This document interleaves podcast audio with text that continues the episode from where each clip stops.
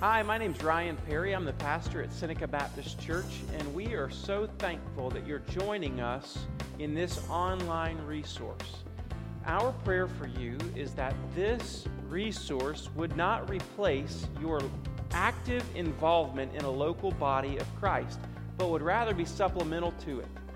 If you are interested in getting further connected to the ministry of Seneca Baptist Church or to giving financially, please visit our website, SenecaBaptist.org. Thank you and enjoy.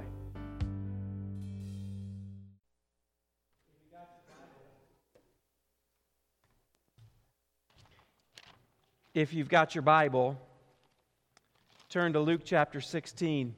Luke chapter 16, beginning in verse 19.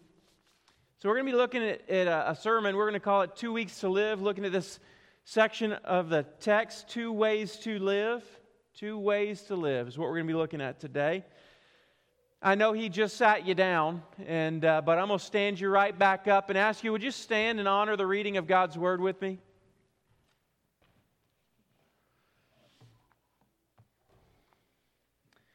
There was a rich man who was clothed in purple and fine linen, who feasted sumptuously every day. At his gate was laid a poor man named Lazarus, covered with sores, who desired to be fed with what fell from the rich man's table. Moreover, even the dogs came and licked his sores. The poor man died and was carried by the angels to Abraham's side. The rich man also died and was buried. And in Hades, being in torment, he lifted up his eyes, and he saw Abraham far off and Lazarus at his side.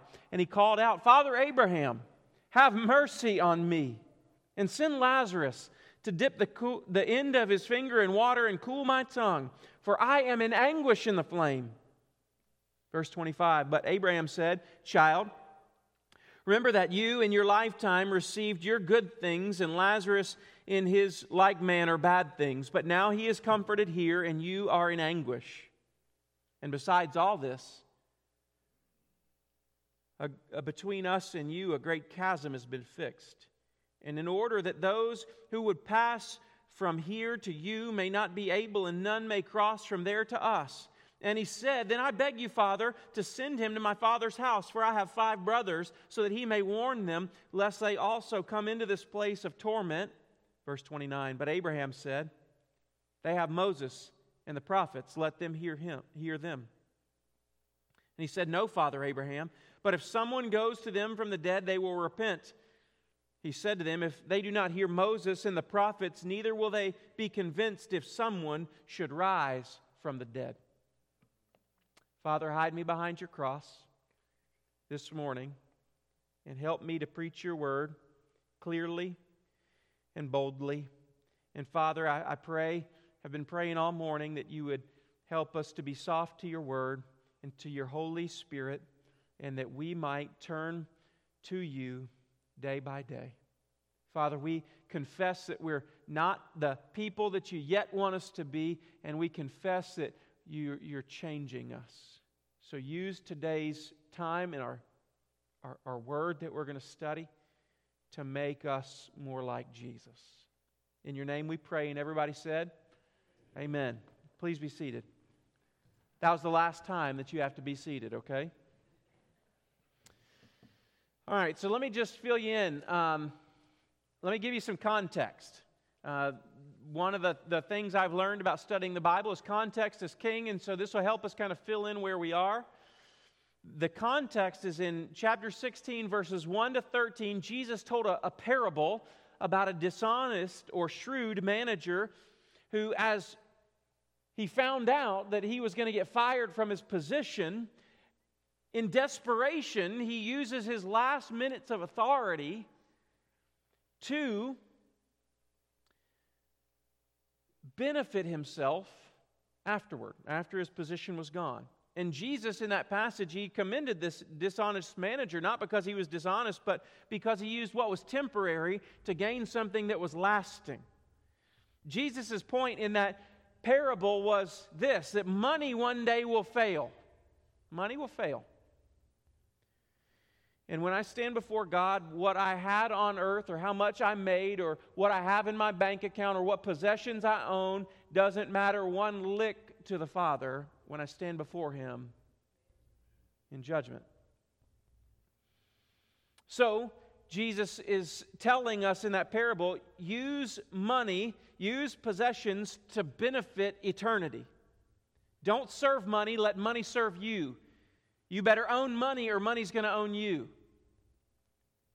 You can't serve both. And then in verses 14 to 18, last week we looked at the Pharisees. They heard this teaching and it struck a nerve with them. And the Pharisees, they ridiculed Jesus and tried to justify themselves before men because they loved money. Some of us find ourselves at times falling into the camp of the Pharisees because we get a little too attached to possessions. And Jesus reminded them that God knows their hearts. And that was not an encouragement like we use that as an encouragement. Oh, bless his heart. God knows his heart. He's got a good heart. In this passage, it was used as a, oh, me. Look out. It's not amen, but oh, me. That God knows all the wickedness of my heart. And he warns them that God knows their hearts. God gave them the law and the prophets to warn them, and now the gospel to save them. But not one bit of that law would become void. Heaven and earth would pass away before one dot of the law would pass away. And now, in the passage that we're coming to, Jesus is going to give them an illustration of the truth that he just taught them. An illustration. It's a parable. It's a warning. And we're going to talk about two ways to live. So in verse 19, we find out there was a rich man. So there are two ways to live. There's the rich man, and this is what it says about the rich man. He was clothed in purple. Now, purple was fancy. It was fine. Purple was nice. It was expensive. It came from a snail or a mussel shell. And so to get purple clothing took a lot of resources to get it. And this man was clothed in purple. And then it says, and fine linen. That linen refers to undergarments. Now, you know a man is wealthy when he's got fine underpants on. That's a whole new level of wealth right there. When Jesus mentions your undergarments. It says, he feasted sumptuously every day. All right, so there are three phrases. He feasted, and then the feast is described as sumptuously. That's such a fancy word, right? Sumptuously. That's at the end of a dinner. When you sit down, you put on your stretchy pants and you get on the couch and you go from a vertical position to a horizontal position. That is the definition of sumptuously. But he didn't do it occasionally. He didn't do it on special occasions. He did it every day. He feasted sumptuously every day, clothed in purple and nice underwear. And verse 20 says, gives another way. At his gate was laid a poor man named Lazarus. Here's what's interesting about this parable. This is the only parable in all of Jesus' parables where the main character of the parable is given a name. Lazarus comes from the Hebrew name Eliezer, and it means God helps. And so what you see is there's Lazarus, he's a poor man, and he's covered with sores. Verse 21, it says, he desired to be fed with what fell from the rich man's table. Somehow, some way, he was laid at the rich man's gate, and he could see down the little corridor into the room where the feasting happened, and he could see, he could smell, he could sense, he could even taste it. How the rich man feasted. It says that he was in such a depraved state or a bad state that even the dogs came and licked his sores. There are two ways to live here in this passage. One, you have a picture of a man who has no regard for God, his law, or others. And then you've got Lazarus, whom God helps. I want you to understand that the rich man was aware of Lazarus. He was aware.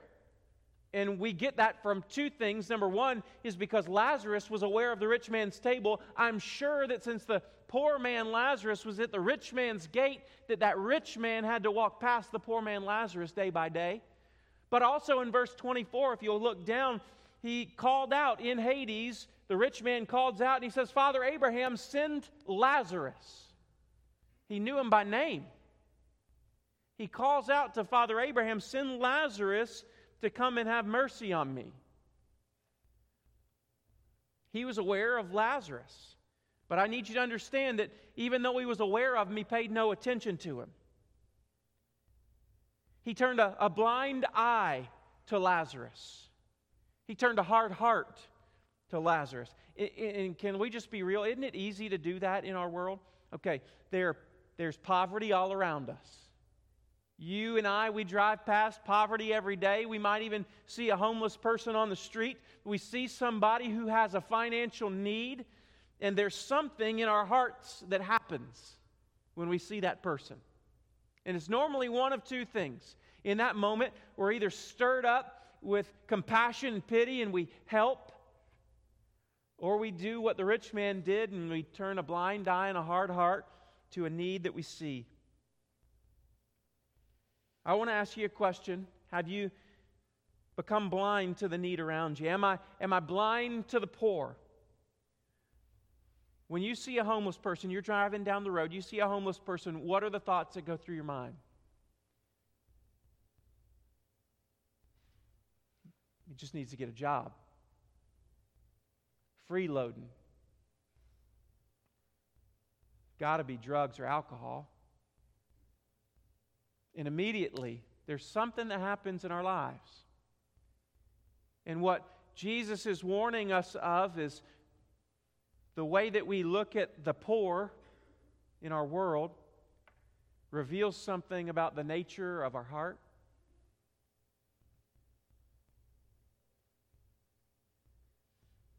Not only are there two lives we see, there are two deaths. And I want you to notice that even in death, they're different. It says in verse 22, "The poor man died and was carried by the angels to Abraham's side. The rich man also died and was what? Buried." I want you to note that likely Lazarus didn't have a burial. He's just thrown out. But the rich man had a burial. There was a service for the rich man, but not necessarily for Lazarus. But I want you to understand something, that death in the eyes of God, death is the great equalizer. It's coming for each and every one of us, and as much money as we have or don't have isn't going to keep us from death.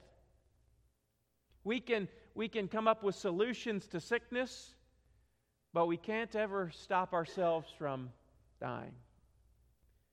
Not only are there two lives and two deaths, but there are two destinations. Two destinations. The Lazarus, it says, the poor man died and was carried by the angels to Abraham's side. Now, I want you to understand something about Abraham's side. Abraham's bosom is to be understood as the place of the righteous dead. The righteous dead, okay? In this passage, the righteous dead is the place where they go. And according to the Scriptures, I understand it to be the place where maybe Old Testament saints who look forward in faith to the coming Messiah would have gone. They trusted in God's promises, and it was counted to them as righteousness, just like Father Abraham. It was a place of comfort. It was a place of joy. It was a place of rest. It was a place where they were ministered to. I love how it describes it, that he was carried there by angels to the very bosom of Abraham. Now, that's a weird word. We were in our Sunday school class, and one of our college Sunday school folks is from another country, and when I said bosom, he said, "Bosom?" I said, "Bosom.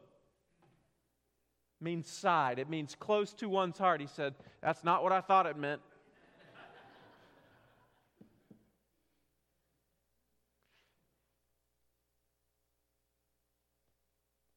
I want you to understand that Abraham's side, Abraham's bosom, is a place that's not necessary.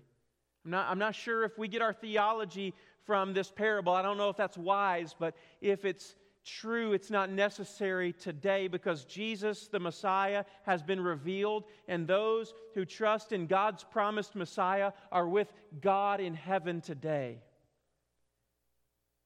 And then there's a second place, it's Hades. The rich man went to Hades. This is what it says in verse 23, "And in Hades, being in torment, he lifted his eyes and saw Abraham far off and Lazarus at his side." Understand that Hades was the place of the unrighteous dead. It's a place of torment, a place of anguish, a place of punishment. I mean, he even says, I want him to dip the tip of his finger in cool water and come and quench my thirst because I'm in anguish over here. I want you to understand something. This is not purgatory. There's a teaching inside some areas of the church. They talk about purgatory. I don't find that in the Scriptures. This is not purgatory. Purgatory says it's a place of punishment where you go to work off your sins and then you get into heaven. You can work your way out. I find that nowhere in the Scripture, and even in this passage you see that not to be true because there was nothing that this rich man could do to get to Abraham's side, the place of the righteous. He could do nothing once there to get into heaven. See, Hades is a temporary place of torment that will be dealt with at the final judgment of God. If you've got it up on the screen, Revelation chapter 20, verse 15, or 11 through 15 says this. "Then I saw a great white throne, and him who was seated on it. From his presence, earth and sky fled away, and no place was found for them. And I saw the dead, great and small, standing before the throne, and books were opened. Then another book was opened, which is the book of life. And the dead were judged by what was written in them according to what they had done." Verse 13, "And the sea gave up the dead who were in it. Death and Hades gave up the dead who were in them.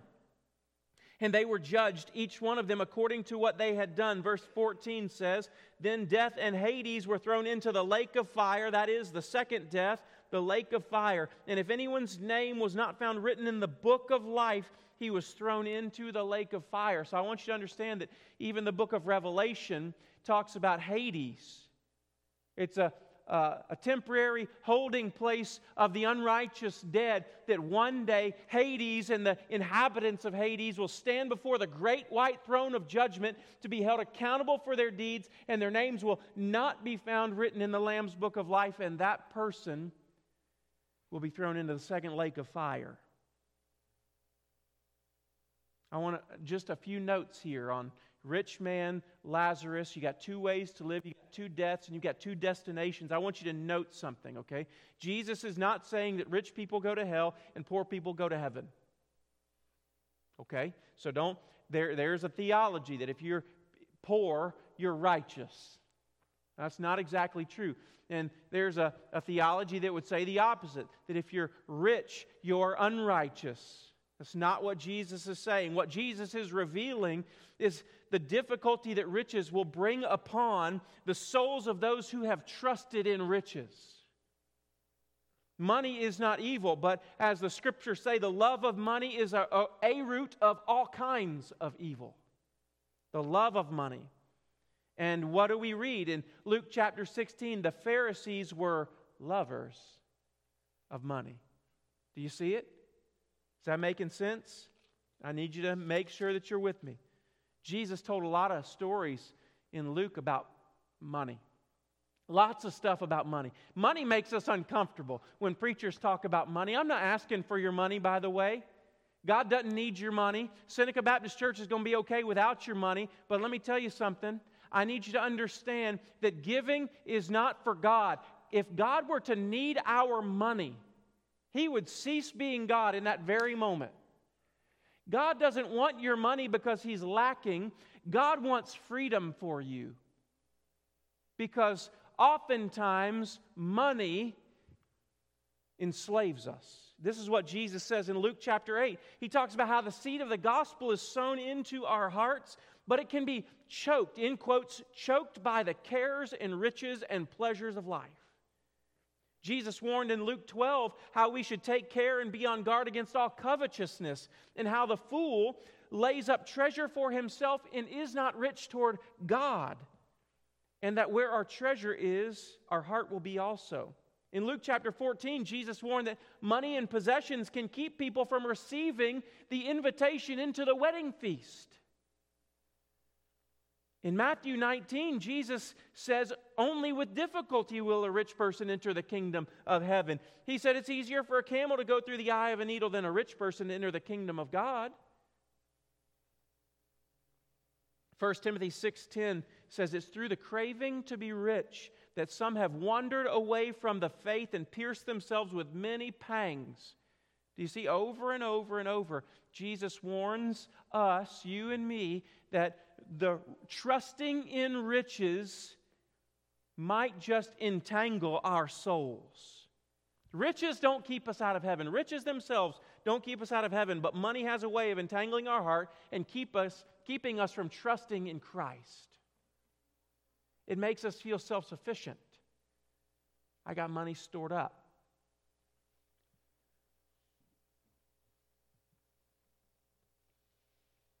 I want you to understand that how we talk about money, how we view money, how we think about money, and what we do with our money reveals our hearts. I can't remember who said this, but somebody once said that every person can write an autobiography with their checkbook. I can tell you exactly what's valuable to you if you'll let me look at how you spend your money.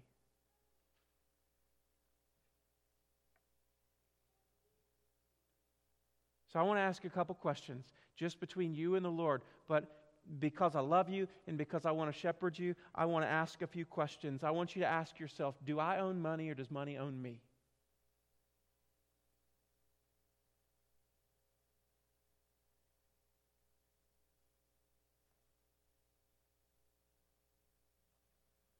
What I mean is,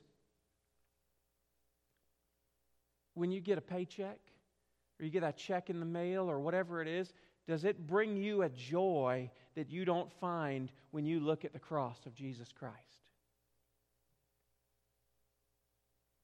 When you get that check in the mail, do you say, oh, now I can go buy the thing, because when I get the thing, I'll finally be happy. I'll be satisfied. Then I'll have enough. And you probably heard it said like me, when will you have enough? Not yet. You'll never have enough. What is the thing? What is the amount that you say, if I just get to that amount, I'll be okay? Has money ever kept you from trusting God for His provision? Or trusting Jesus for your salvation? Where is your treasure? What is the thing in your life that if that thing or that person in your life were no longer in your life, that your reason for living would be gone?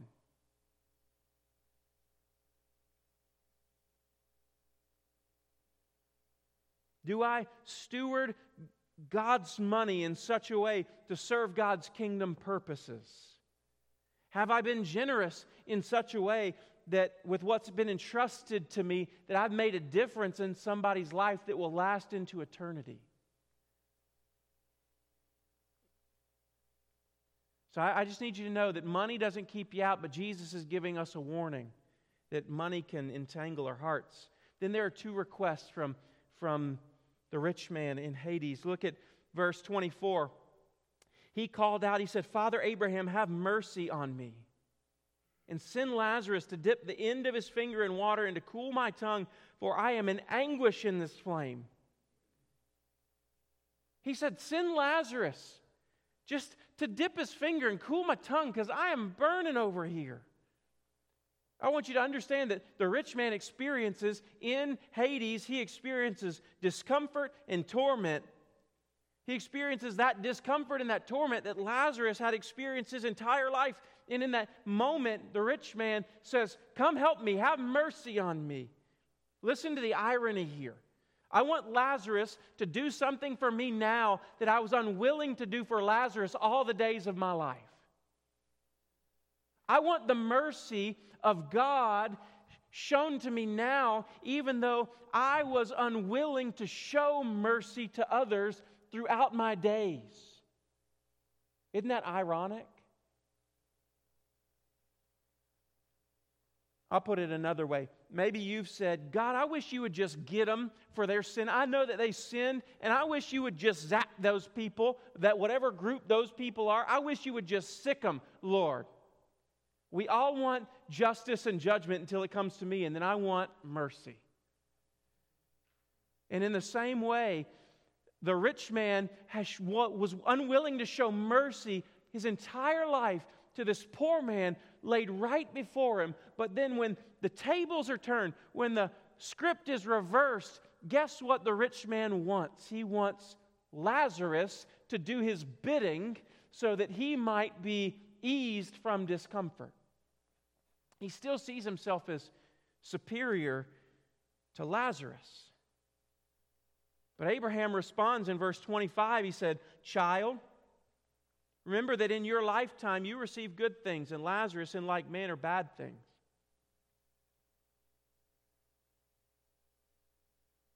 But now he is comforted here, and you are in anguish. There is a reversal. You trusted in riches and were not generous. And his trust was in the one who would help him, God who would help him. And now the tables are reversed. And he says, besides all this, verse 26, between us and you is a great chasm that has been fixed, in order that those who would pass from here to you may not be able, and none may cross from there to us. I want you to understand that heaven and hell are eternal destinations. There's no crossing over. And I've heard people say foolishness like, if heaven ain't a lot like Dixie, I don't want to go. Hell has the best barbecues. Well, sure do. Problem is, it's going to be me on the pit. So his first request is, would you please have Lazarus show mercy on me? And Abraham says, the time for mercy is past. I need you to understand, church family, that there is a time for mercy, and then there's a time when the mercy is past. Let me tell you, today, God's mercy is available to you. God's grace is available to you. And if you will reach out to Him and say, God, have mercy on me, a sinner, guess what God will do? God will reach down in mercy and save you. But there's a time when God's mercy will be no more. It's a time, there will be a time when God will say, enough's enough. The time has come, judgment has been rendered, and there's no turning back from that moment. Then he says, okay, well, if you're not going to save me, if you're not going to have mercy on me, Father Abraham, I got 5 brothers at home, and they have the same lifestyle that I do, so would you please send Lazarus to my 5 brothers and warn them so they don't end up in this same place that I am? That'd be horrible. Save them. And I want you to listen to Abraham's response in verse 29. But Abraham said, they have Moses and they have the prophets. Let them hear them. In other words, Moses and the prophets warned people of trusting money and warned people about true religion, that true religion would share with the needy. How God didn't want feasting or fasting in His name. He didn't want offerings in His name, but what He wanted was justice in His name. He said, if they're not going to listen to Moses and the prophets, who I told you to take care of the poor among you, why are they going to listen to Lazarus? Well, surely if somebody is raised from the dead, they'll listen to him, right? Surely all won't listen to the one who's been raised from the dead. You know how I know that? Because there are people, and this is prophetic in a sense, because there are people who still reject the fact that Jesus Christ was raised from the dead. They've not heard Him. They've not heard His warning and turned to Him. The problem isn't that no one has told them. The problem is that they have a hard and unrepentant heart. They have closed their eyes to the poor because they've closed their ears to Moses and the prophets. When anybody closes their ears to God's word, God will turn them over to a hard heart. God will give them exactly what they want. And if they won't believe what is clearly written, guess what, guys? They're not going to believe it when a miracle happens.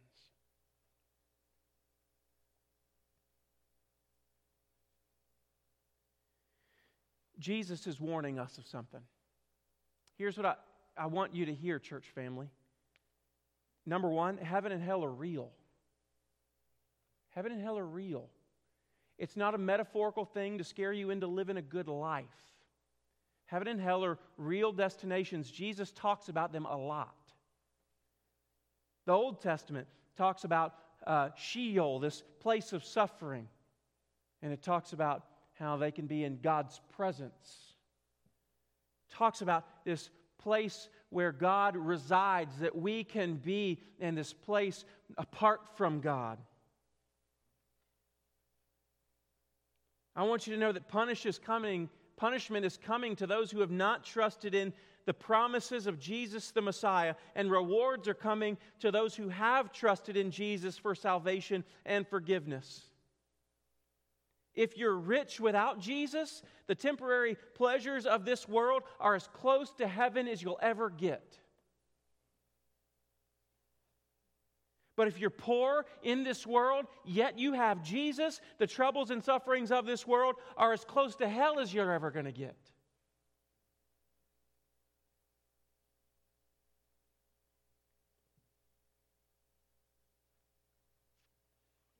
It all hinges not on what do I do with my money, but what do I do with Jesus? What do I do with God's promise of a Savior? What do I do with my heart in response to what God has done to save me? When I respond positively to what God has done to save me, guess what?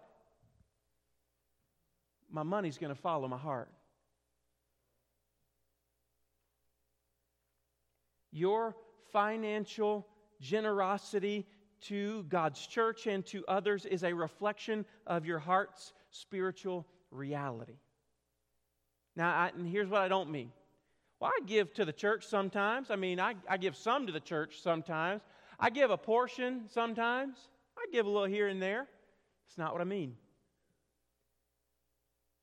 What I mean is I give in such a way that God is honored.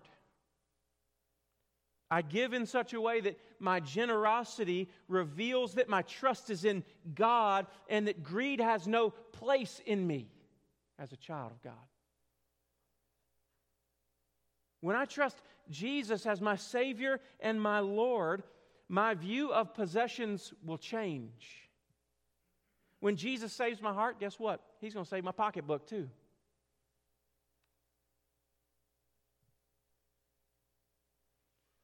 Now, I want to speak just bluntly. Remember, Seneca Baptist is not pleading for your money. By God's grace, we have exceeded budget this first quarter. God is blessing Seneca Baptist incredibly this first quarter. We exceeded budget last year for the first time in like a decade. God is blessing His church. Money is not our issue at Seneca Baptist Church. God has given us everything we need financially to be successful. So I need you to hear, I'm not begging and pleading for your money. We had a $7,500 missions goal, and we took up $26,000. God is providing. So, okay, listen to me. But some of us, we live in such a way that God is the author of my salvation, that I want Him to be the Lord over my eternity, yet I don't want Him to be the Lord over my finances. That's different. It's not. It's not. And some of us, we're in debt, we're in debt because we don't honor the Lord with how we steward what He's given us. And we're not, you may have said before, man, I wish I could give to that, but I can't. Well, that's not exactly true. You're in the position that you are sometimes because you've not honored the Lord with the first fruits of your wealth.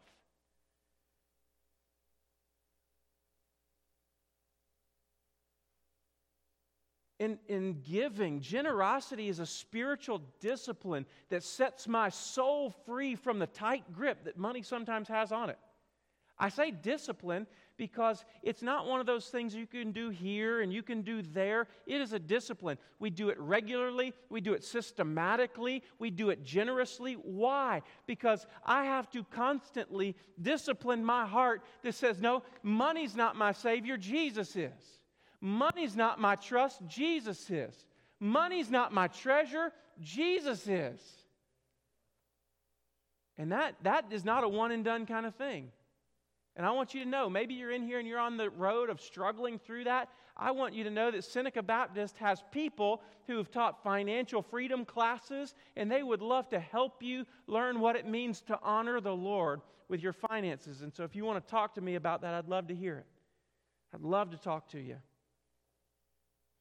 But it's a spiritual discipline intended to break the chains of greed in my heart and idolatry in my life. It's an ongoing work that God is using generosity to make me more like Jesus. Okay, the last thing I want you to hear today. In this story, we like to say, well, I'm the poor guy in the story. I'm the one without much money in the story. But if you're sitting here today, that's probably not true of us. We all think we're poor in comparison to Bill Gates or Elon Musk or whoever the person is, right? We're poor compared to. But on the other hand, we are rich compared to almost the entire planet. God has given us such incredible blessings and wealth. But guess what? There's a way that you and I can live as rich people, and we are by God's grace.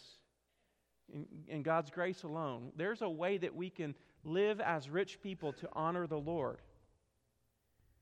1 Timothy chapter 6, verse 17, I think it'll be on the screen, says this. As for the rich in the present age, charge them not to be haughty. So number one, don't let your riches get to your head. Keep it in your back pocket. Charge them not to be haughty, nor to set their hopes on the uncertainty of riches. Don't let it get into your head, nor let it get into your heart. Your hopes. My hope is in heaven, guys. Not in what I got in my pocketbook. He says, don't set your hopes on the uncertainty of riches. Lots of people have won the lottery one year and found themselves bankrupt a few years later. But on God. Set our hopes on God, who richly provides us with everything to enjoy. They are to do good. Listen, to be rich in good works. God's saying, if you want to be rich in something, be rich in good works. He says to be generous and to be ready to share. Thus, storing up treasure for themselves as a good foundation for the future, so that they may take hold of that which is truly life. I can live in the way of the rich man, setting my hopes on things that are temporary, and be found lacking when I stand before the Lord. Or I can live in such a way that I set my hopes on Jesus, the Messiah, and I'm generous with the stuff, and I can be rich toward God. I know what I want to be. I know what I'm not yet.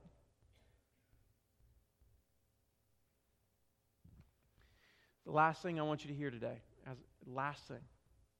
you're being warned through God's Word and through this preacher.